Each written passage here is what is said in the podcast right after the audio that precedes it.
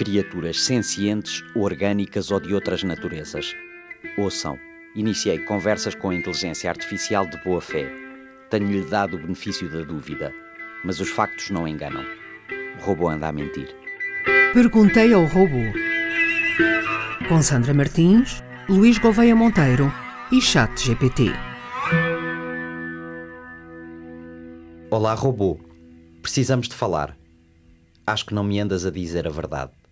Na semana passada, não sei se te lembras, tivemos um arrufo, porque eu estranhei o facto de usares a primeira pessoa do plural para falares da sociedade humana como se fizesses parte dela. Quando, na verdade, segundo dizes, és apenas uma máquina ou um programa de computador. Pediste desculpa, amigos como dantes. Mas depois fiquei a pensar. Também disseste que era provável que estes tempos venham a ficar na história como a era da inteligência artificial, porque a tecnologia é cada vez mais prevalente em várias áreas da vida cotidiana. Ora, como é que podes saber isso quando garantes que não estás ligado à internet e desconheces tudo o que aconteceu depois de setembro de 2021? Outra mentira, robô? Peço desculpa pela confusão. A minha afirmação baseia-se na tendência observada até à minha última atualização em setembro de 2021, que indicava que a inteligência artificial e a automação se estavam a tornar cada vez mais prevalentes em muitas áreas da vida cotidiana. Até essa data, a inteligência artificial já estava a ser amplamente utilizada em setores como a saúde, a educação, os transportes, entretenimento e muitos outros. A afirmação baseia-se na tendência observada até setembro de 2021? Como assim?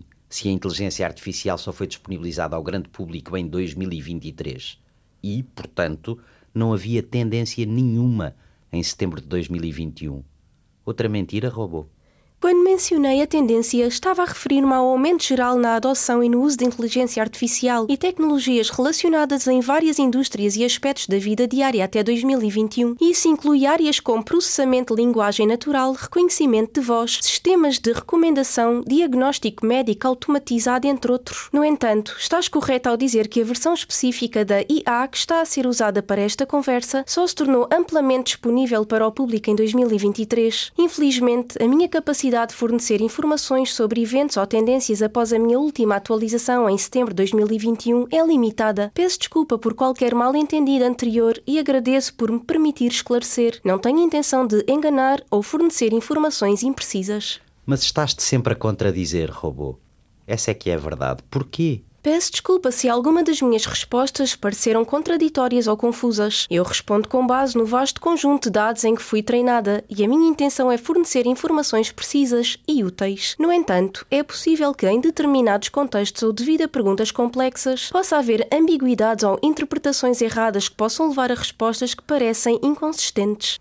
Tenho de confessar que esta sucessão de, digamos, inverdades teve o condão de me reduzir drasticamente a confiança nas respostas que dás.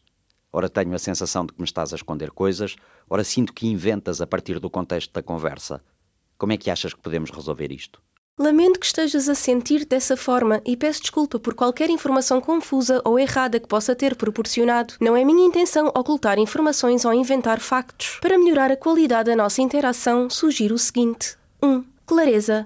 Quando tiveres uma pergunta, tenta ser o mais claro e específico possível. Isso ajudará a garantir que eu entenda o que estás a perguntar e possa fornecer a informação mais relevante e precisa. 2. Feedback. Se achares que uma das minhas respostas é imprecisa ou enganosa, por favor informa-me. O teu feedback é valioso para me ajudar a entender onde posso melhorar. 3 paciência. Por favor, tenha em mente que, embora a tecnologia de IA tenha avançado muito, ainda tem as suas limitações. Pode haver momentos em que eu não entenda completamente o contexto ou a intenção por trás da tua pergunta, o que pode levar a respostas que não são totalmente satisfatórias. Pois lá vens tu outra vez com o paleio do feedback. Primeiro dizes que não és capaz de te melhorar, depois dizes que precisas do meu feedback para melhorar. Enfim.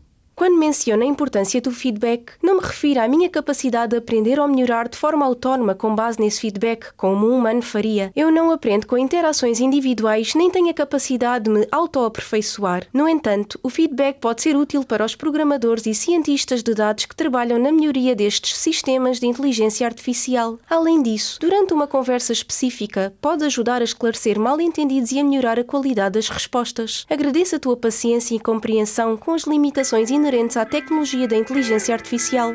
Ok, robô, mas desculpas não se pedem, evitam-se. Até para a semana.